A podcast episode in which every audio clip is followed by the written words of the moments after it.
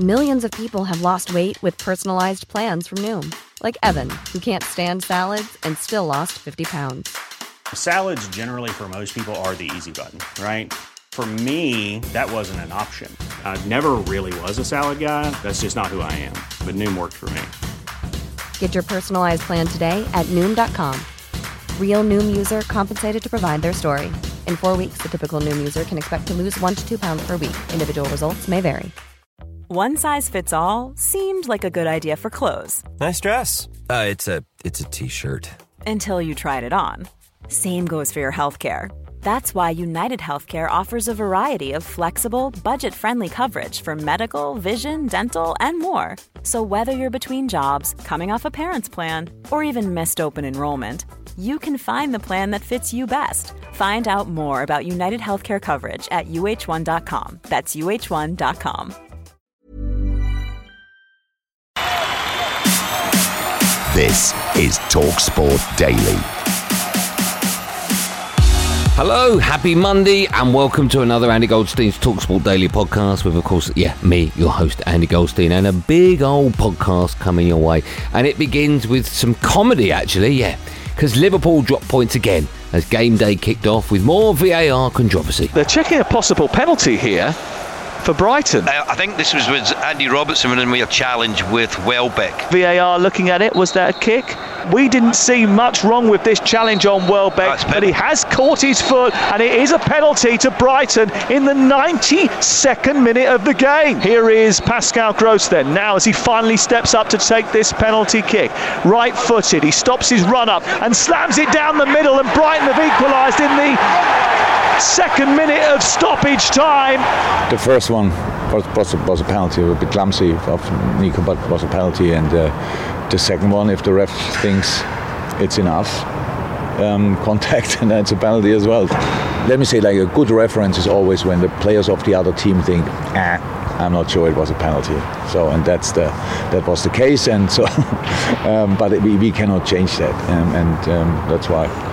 I don't think too much about it. I think there was some sort of contact, but it, it's not the strongest penalty I've ever seen. I'm, I'm not going to not to um, lie about that. Uh, but I think again we've been on the receiving end of some, and you're going to get those decisions. I think sometimes we forget before VAR it was referees giving soft penalties or missing stonewall penalties and missing offside and. That's part of the game. It's part of the conversations. Why we love it. The only other alternative is to replace the human beings with, with computers and find some uh, artificial intelligence, and then we'll get all the right decisions. And then I'm not sure we'll like the game anymore. Now, in other games this weekend, there were big wins for both Manchester City and Manchester United, who came back from 2 0 down to get all three points. Yeah, yeah. Go on, United. It is Manchester City 5, Burnley nil, and Mahrez has the hat trick. There's still many things to improve. Sometimes it happens because this amount of games, the players always football is like it was a game like a joy for the players. Now it's uh, it's like a routine and, and sometimes makes difficult for all of us. Southampton 2, United 3, and all credit here has to be given to one man, and that is Ole Gunnar Solskjaer. First half it wasn't working, his team were two down. He brings on Edinson Cavani, and the Uruguayan has two. Southampton 2, United 3, United won it late on. He has forced us to uh, play him because he played really well against Istanbul. We felt uh, we wanted to keep him on the bench to uh, to keep drip feeding him in and because it's going to be a long season and uh, he's been out for a long time so now he's getting better and better and he's made a very good impact today Now, the Sunday session, and the legend that is Andy Cole joined Sam Matterface and Perry Groves. And he told the story of Manchester United's famous half-time kit change at Southampton in 1996 and reacted to Ole Gunnar Solskjaer, comparing him to Edinson Cavani. He reminds me of uh, Andy, by the way. His movement inside the box is so sharp, clever, great timing. I've got to say, uh, he's not learned of me because I was ready when the game started or second half started. I always had my boots tied and uh, with the right studs on. With, with Cavani, he knows the runs he wants to make. So, Grossi touched on it. Once Marcus has made that touch out of his feet, he's just going to gamble to the near post. He goes near post, he's got a diving header. he's on the move. And even if a centre half goes with him, he's already half a yard behind him because he's on his heels at first, the centre half. And then he makes his move and he's got himself in there. So, yeah, I, I, keep, I keep saying, I will continue to say, Cavani will score goals because he's just that, a goal scorer.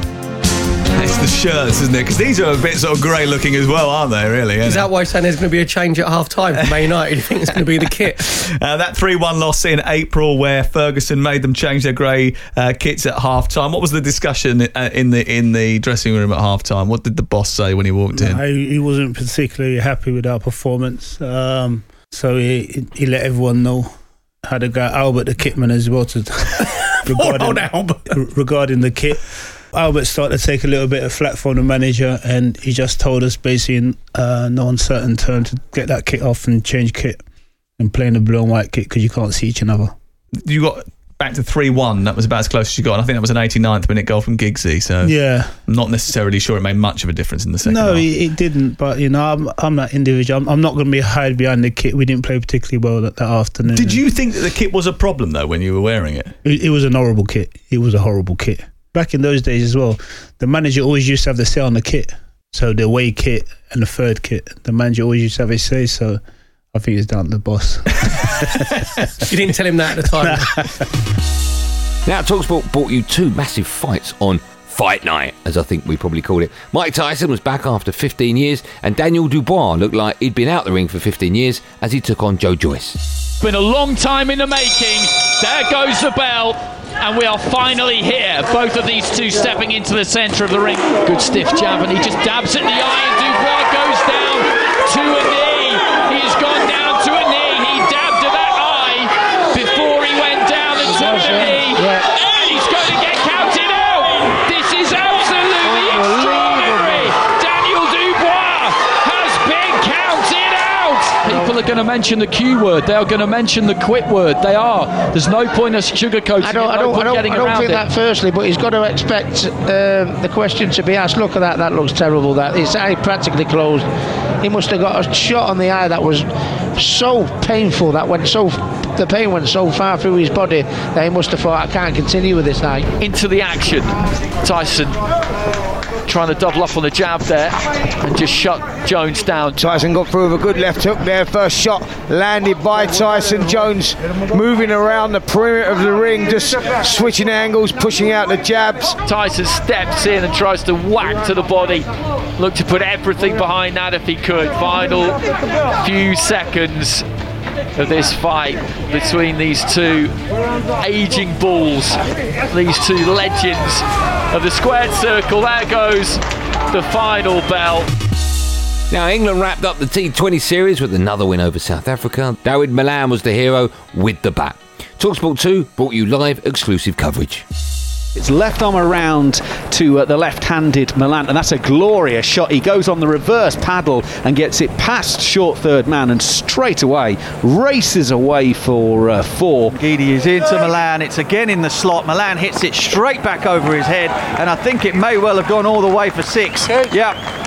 The Texas horns are up from uh, umpire Shaun George, and that is a magnificent stroke, and it is another T20 International 50 to the number one batsman in the world, Dawid Malan. Rabada is in once more to uh, Jordan. Jordan scoops it into the leg side. That'll be the game and the series. you know, we can't underestimate the, the impact that David Milana had on that, that innings there. And he was the only batter that batted some time and got himself up to a reasonable st- strike rate. He comes in and he, he does the hard bit at the beginning, and then that allows him to be able to hit those boundaries a little bit more freely as he as he's bats for a longer period of time. I think we're showing different aspects of our game is extremely important. It's never going to be cruisy the whole day. Um, I think we've proven over a long period of time that when we do come on flat wickets, we have an explosive game to facilitate that or to do enough to compete or to win. But certainly on a, on a slow, stodgy wicket, we can find other ways of winning. So that's extremely satisfying. And following the cricket last night, the second episode of Talksport's brilliant documentary After the Lights Go Out featured former England opener Marcus Trescothick. He discussed suffering with anxiety and depression and how it brought an early end to his career. both times that I came back, once from India, once from Australia, was that the only time for that sort of period of the previous week, two weeks, I felt comfortable was on the flight because you know the decision was made. I was on the way home. I was in in the air in a nice, obviously comfy seat, and it was like. at last, I can eat and I can drink and I can actually get some sleep now because the decision is made. You're, you're most contented at that point because you're in the air, no one can get you, there's no one going to bug you, um, and you're happy. But getting off the flight was the best thing ever because you got through the trap door. Basically, I was in the hotel after about 15 minutes, I reckon, um, from getting off the flight the second time around, which was amazing because you there's a door literally as you walk off the aeroplane. You're normally walking through the little tunnel. There's a little door there if you ever notice. And you, I went straight down there, straight down into a car, and off and out the airport, and it was absolutely brilliant. But for the wrong reasons, of course. But uh, you know, you But for the right reasons for you, though. no, of course it was, yeah. But um, you know, experience little things like that was was quite special. But I, I was, what you say, you know, just get me out of there. I, I was so bad that I was just like, just get me home. I just want to be in my own bedroom and my own house with my family and feel safe and get happy again. That was all I was worried about. And you can hear both episodes of After the Lights Go Out on your podcast app, with another episode coming this Sunday on Talksport. Now, the warm up with the competition winner that is Max Rushden and the wonderful Barry Glendenning. They had the Wycombe manager Gareth Ainsworth on. He spoke about his concerns over the link between heading the ball and dementia. Do you sort of think about? I don't remember sort of how often you headed the ball. I don't know what you know in training if you did, but if, if if that ever comes into your mind, if you ever think, oh, you know, I wonder what. No, honestly, yeah. Recently, I've been thinking a lot about it. I, I was known for whatever team I played in. It was, it was, can we hit Gareth on the right wing because he can win a header. You know, I could get up and win headers, and, and so I- I've, I've headed a heck of a lot of balls in my career. I'm out of the goals, I scored over 100 goals. 50 of those, I'd say, were headers. So, uh, you know, there's, of course, there's the worry. I mean, uh, you, you, you keep getting yourself checked out and everything, but, but also now as a manager, I'm in training saying, can we win those headers in midfield? Thinking, is that the right thing to say now? Because uh, because of what's happened, you know. So we really want some serious guidance on this. Uh, you know, surely, surely we can't take heading out of the game, but maybe the heading drills now and, and what you you know just just repetitive heading is probably he's probably going to have to come out of the game and training. You know, so and, and the right way, the right thing, definitely. But um, heading for me is a big part of the game. You know, I've just watched the the Forest Swans game this morning. The, the goal's a header. You know, Roberts at the back stick. So I mean, it's uh, it's uh, it's a big, big, serious part of the game. Um, but also, dementia's more serious, and it's uh, it's costing lives, which is important. Are you, are you sort of consciously thinking about making your players head it less in training? Yeah, yeah, we're not putting we're not putting heading drills on. You know, we, we'll do the crossing and finishing, and it's on, it's on the players if they want to head it, they, they head it. You know, and you know, you used to probably three, four years ago, if, if somebody tried a volley when the head is a definite thing, I'd be going head it. You've got to head that one. Now I'm thinking sort of twice, thinking, you know what, you know, in a game I'm hoping he will head it, but in training maybe it doesn't that much matter that much because, uh, but listen, we- known players who are renowned for heading the ball and, you know, big centre forwards who used to do it. I just hope that it isn't just everyone. It's, it's this disease is just picking and choosing the odd one because uh, there's a hell of a lot of heading was done back in the day, wasn't it? And uh, we've got to be you've got to be careful with it all now. Now, Lionel Messi scored for Barcelona on Sunday, then removed his shirt to reveal one of Diego Maradona's old shirts underneath as a tribute. We heard more tributes across the weekend, including Tony Cascarino's story of how he almost ended up playing with the Golden Boy. In my opinion, it is subjective. I know that. It's all down to your opinion. But for me, the era that he played in, he was the best. I mean, there's three players in my lifetime who I watched who had me on the edge of the seat. Only three Pele, Maradona, and Messi. Ronaldo and others are plenty of other players, but don't have me on the edge of my seat. Hmm. Them three did. They done hmm. things others could only dream about. At that time, he was the best player, and he was the best player I ever played against. Difficult, really difficult to stop. A lot of quality, unbelievable. For sure, I'm gonna keep uh, his good, a really good, fantastic memory of him. the influence of Argentina in around that period, 78. You know, I, I personally, you know, the old Le Coq Sportif Argentinian shirt that, that a few people used to wear at the time. I, I, I had one of them. I got rid of it a few years later, as you can imagine. Um, but uh, fabulous footballer, right up there. And obviously, a disappointing day for the whole whole of the footballing world. When he was leaving Napoli in '91, he came to Marseille, and I spoke to the president about it, and he said we had him in the office. The deal was so ridiculous that they just couldn't put it together. They really tried to sign Diego Maradona So what, because financially it Marseille is a very similar sort of town to Napoli. Mm. You know, it's quite a feisty place. They're you know the football crazy. You know, so it's got that feel about it. So hang on, am I thinking what you're saying? No, we Uh, nearly that no, you we could have played It could together. have been Me and Maradona up front. Well, Maradona and Cascarino works. I'd have just knocked him down for him, and he'd have just done the now.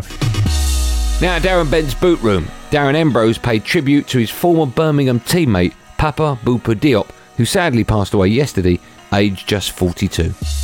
I was already at Birmingham, and we needed a, a bit of bite in midfield, and um, they they signed Papa on a, a short term deal, and he ended up sitting next to me in the dressing room. So I got to know him really well, and uh, the term "friendly giant" comes out. He was a very very big player. Was he was he Um, nicknamed the Wardrobe? That's right. Yeah, he was. Yeah, and you know he was a real, real nice guy. Um, like I said, I- I, I became friends with him at Birmingham. Extremely sad to hear this news. Um, I remember he he played against Crystal Palace. He had a fabulous game. Um, he was fantastic. Ended up we were losing two 0 um, for Birmingham, and he ended up scoring the equaliser with a powerful header. I was going to say he could hit a long range shot as well. couldn't Yeah, yeah, but he, he had a fantastic game. They ended up signing him on another month. Um, he ended up getting injured, which was unfortunate for him, and it, it didn't last long at Birmingham. But like I said, and I think we'll all agree here, our thoughts go out to his family and close friends. There's some big news north of the border as well. There's been reports that Celtic fans outside the stadium calling for Neil Lennon to be sacked after they lost to Ross County earlier today. Talksport and Scotland's correspondent David Tanner can tell us more. There are some unpleasant scenes outside Celtic Park tonight. Uh, hundreds of supporters are gathering. They're chanting for Neil Lennon to go. They're chanting for the uh, chief executive Peter Lawwell to go. The sort of rhetoric you would expect when a club is in a crisis. Of course, Celtic earlier today exited the League Cup in Scotland to Ross County. Celtic's wage bill is 20 times greater than Ross County's. And of course, Celtic now with two wins in their last 10 games. Two wins in three games is a crisis for Celtic. Two wins in 10 is positively uncharted territory. And Neil Lennon has been saying, in the media conference, I think I should get more time at it, but if not, then so be it. Uh, he still believes he's the man for the job. Um, He's listed, of course, a number of things that have gone against him this season, but certainly the supporters who've turned up tonight. And bear in mind, Glasgow is in uh, lockdown level five, tier sorry, tier four, which is the highest level in Scotland. So they shouldn't be out. They shouldn't be gathering in numbers. Um, there was a there's a perimeter fence around Celtic Park, and some social media pictures have shown that fence being breached by supporters and Police Scotland uh, trying to hold that line, that ring of steel around the main stand at Celtic Park. So clearly, uh, these are. It's not unsurprising scenes, but very unpleasant images coming out of Glasgow tonight in the East End. Well, that's it for another podcasty thing. Just time to remind you that there's more live football coming up on Talksport, on Talksport 2, actually, to be more precise, later on today at 5 pm as Leicester City entertain Fulham. And that's it. I'll be back for Andy Goldstein's Sports Bar tonight from 10 pm, where, of course, we'll be taking calls on that and all the other games from the weekend. There will be another one of these Andy Goldstein Talksport Daily podcasts out first thing tomorrow morning. So do what you've got to do to get it. Until then, thanks for listening. Thanks for downloading. Have a great day. Be safe, everyone. Be safe. That was a podcast from Talk Sport.